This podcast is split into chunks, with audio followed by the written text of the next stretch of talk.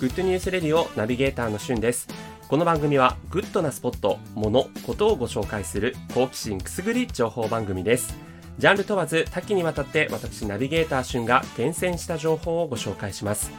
今日あなたにご紹介するニュースは星野源さんのオールナイトニッポンについてご紹介します。星野源さん、オールナイトニッポンレギュラーで放送されていて5年目に突入されているんですが、つい先日、アーティストとしてのソロデビュー10周年をお祝いしたスペシャルと題して、6月23日火曜日の25時から27時の2時間スペシャル、番組を放送されてました。銀シャリの橋本さんですね、メガネかけた、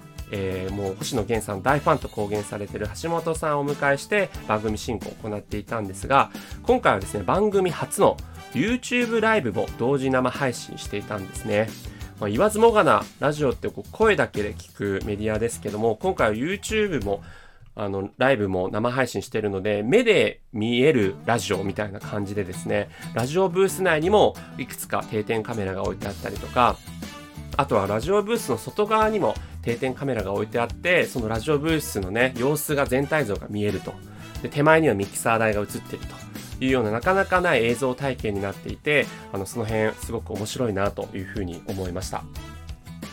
実際曲が流れてスタッフさんがいろいろ動いてんだなとか、あとは星野源さんお手洗い行ってんのかなとかね、その辺あたりもこう垣間見える、舞台裏が見れるっていう点で非常に面白いなというふうに思ったのと、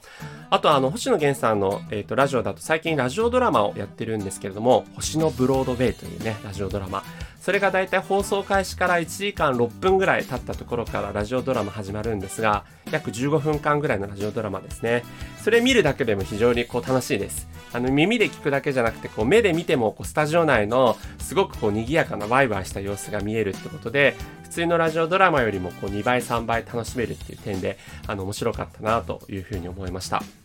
ラジコだとね、1週間限定でしか聞けないんですけど、今回は、YouTube、星野源さんのオールナイトニッポンっていう、こう、公式 YouTube チャンネルでも、